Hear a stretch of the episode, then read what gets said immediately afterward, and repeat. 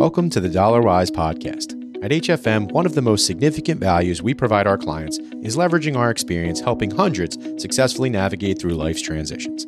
On this podcast, our advisor team explores some of the questions we get every day from our clients. We share some insights on financial topics, and we interview some fantastic professionals from our vast network. Our hope is that you leave with some food for thought and some good ideas to consider. Thank you for joining us. Welcome, everyone, to today's episode of the Dollar Wise podcast. I am Jason Gabrielli, certified financial planner here at HFM Investment Advisors. And today I am excited to dive into the world of estate planning, but very specifically to the ownership of your house. So, right off the bat, I'm going to say I am not an attorney. This is not legal advice. Please speak to your attorney or get an attorney or reach out to us for a referral to an attorney if you want to know information about your specific situation. But I want to speak generally because I have heard some very incorrect information out there from our clients when they come to us and say, Hey, I was talking to my friend, or we were sitting around the pool talking about our estate plans or what we have in our wills or whatever. And there's definitely some bad information out there. And so I want to address one very specific thing that's kind of, I'll call it old school, but it's one of those things that rears up every once in a while. Basically, I want to talk to you about why you shouldn't sell your house to your kids for $10. And so this is something that, you know, again, we've heard forever sell my house to my kids for a dollar before I die type thing. And I'm sure that that's rooted in some maybe very old estate planning laws or, or state regulations. But I want to bring it into 2023 and review some of the reasons why people might want to do that and talk about why maybe that's not always the right choice. The first one that we hear probably the most often is avoiding taxes. So when I die, I want to make sure my kids don't pay any taxes. So I'm going to do this. So when you die, there's a couple different taxes that you could be exposed to. The first one, and the one most people think of, is the federal estate tax. Now, there's actually an exemption on the federal estate tax, and that exemption is $12.92 million for every person. So, what that means is that if your net worth when you die is less than $13 million, you are not going to pay any estate tax, or I should say more accurately, your children and your heirs are not going to pay any estate tax at the federal level. So this is something that moves around quite a bit. They changed the regulations. It was as low as $3 million about 10 or 12 years ago when I first got into this business, but it's now up to $13 million. It is scheduled to sunset, I believe, in 2025 and go back to like 6 million. But again, if your net worth is under that amount, you don't have to worry about federal estate taxes as the rules are written today. The next tax that you might run into is the New Jersey or whatever state you live in estate tax. Now, for Jersey residents, it's important to note, as most of our clients are, and most of you listening are likely in New Jersey, although our stats do tell me that we have quite a following in China, Uzbekistan. So I don't know what the estate tax laws are there, but I can tell you what they are in New Jersey. And so in New Jersey, the estate tax is basically repealed. So it bounced around a little bit, the exclusion, the amount that you wouldn't get taxed on. And and most recently, I believe it was like $2 million. Anything above that would be estate taxable. However, it's totally gone now. So there is no estate tax in New Jersey. Now, the third type of tax is something called an inheritance tax. And this is also a state tax. It is different from the estate tax because it is only assessed on certain classes of beneficiaries. So the inheritance taxes, and most often the place that people will run into issues is nieces and nephews. So if you're going to leave money to nieces and nephews, there may be a little bit of inheritance tax that they would have to pay or that would come due. And then also if you have friends, quote unquote, people who are not actually related to you that you're going to leave money to, somebody you're not married to, somebody like that, then there could be an inheritance tax there. There's lots of different limits depending on the class of beneficiary. Again, if you have any information on that, please feel free to reach out to us and we'll explain that more in depth. However, those are basically the three types of death taxes, if you will. And so in reality, most people, their net worth is under $13 million. So they're not paying any federal estate tax when they pass away. And New Jersey, again, doesn't have any estate tax right now. So nobody's paying that either. So when we think about the reason to sell your house to your kids for $10 to avoid taxes, the vast, vast, vast majority of people probably don't have any taxes that they're going to have to pay.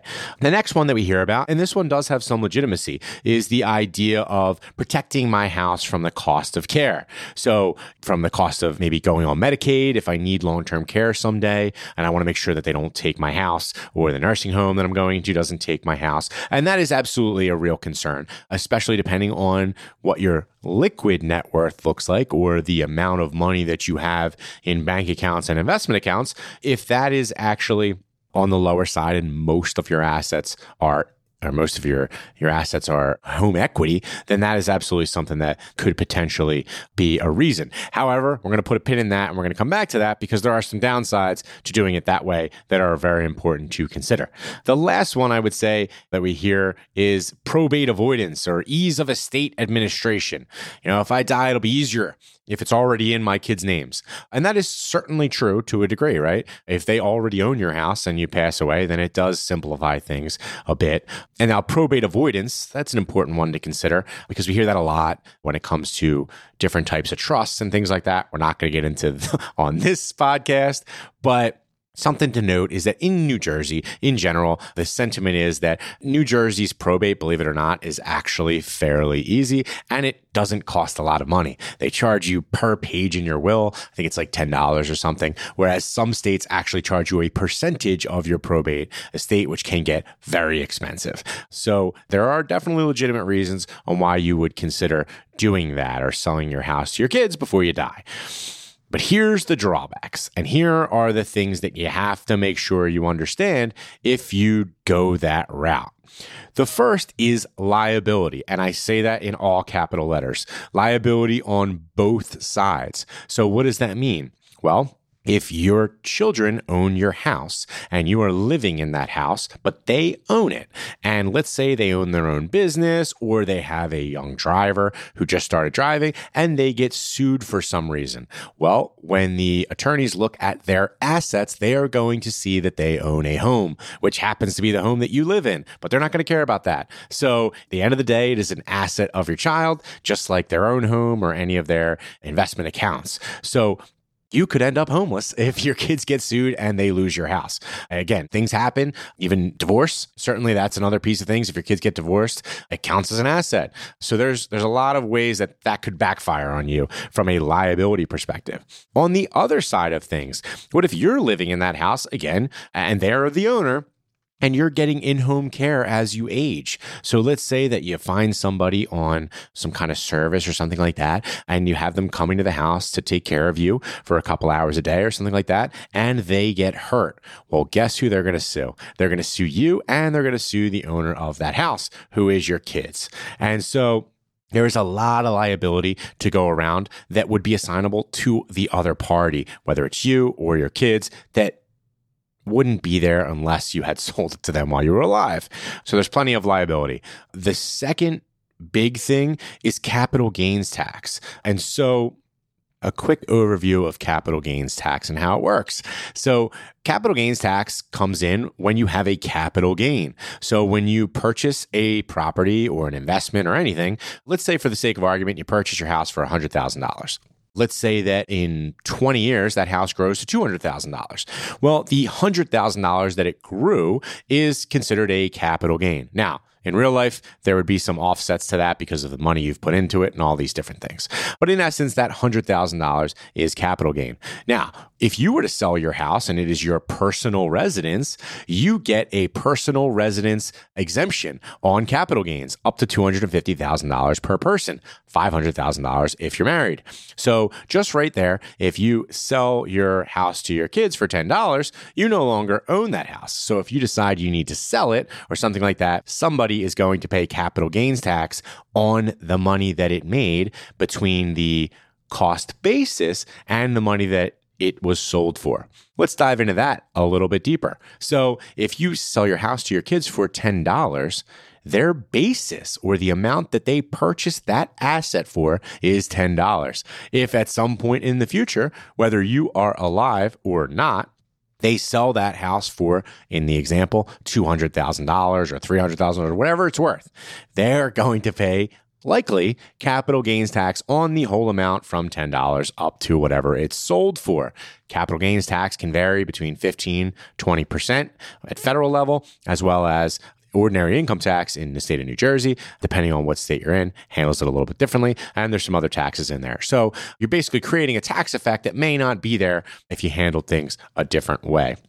Also, something to note is that when you pass away, if you didn't sell your house to your children and you still own it, your kids get what's called a step up in basis, which means that your basis, because you were still the owner when you passed away in this example, whatever that was, whatever you bought the house for becomes irrelevant because when you pass away, your children or your heirs get a step up in basis, which means that their basis when they inherit the house becomes whatever it was worth on the day that you passed away. So in our last example, Let's say that you bought that house for $100,000 and when you pass away, it's worth $200,000 and you retained it. You didn't sell it. Well, they inherited it with a basis of $200,000. So if they turn around and sell it for $200,000, they don't have to worry about paying any capital gains tax.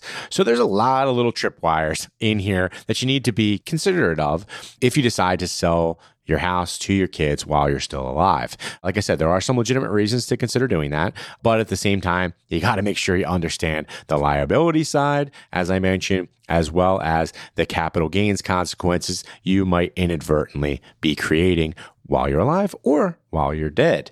One thing I want to touch on is the quote unquote right way to handle this. So if you specifically want to deal with some of those more legitimate reasons I said that people want to move their house to their children, which is avoiding losing the house to the cost of care for long term care or wanting to go on Medicaid at some point and have the federal government cover part of your care. Or if you're trying to avoid making sure that everything transfers to your heirs in a way that's as efficient as possible.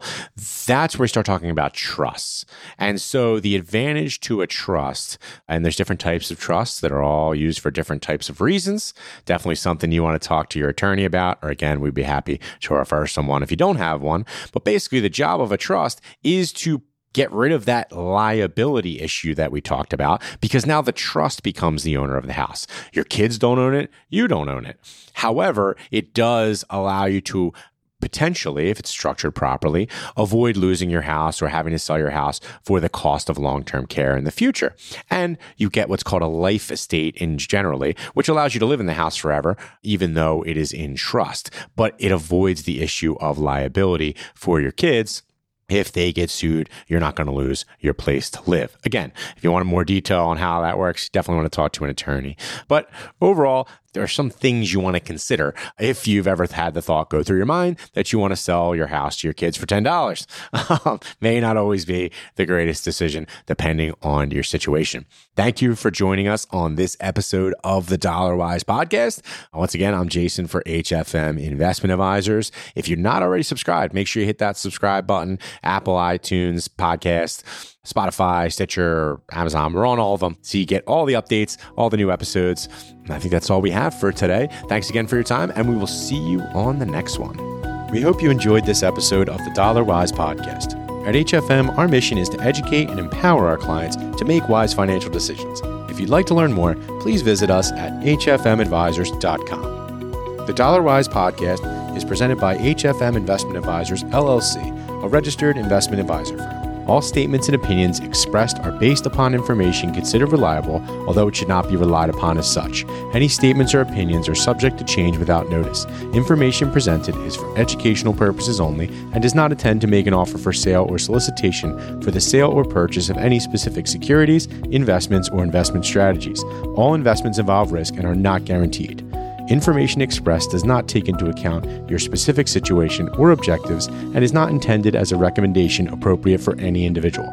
Listeners are encouraged to seek advice from a qualified tax, legal, or investment advisor to determine whether any information presented may be suitable for their specific situation. Past performance is not indicative of future performance.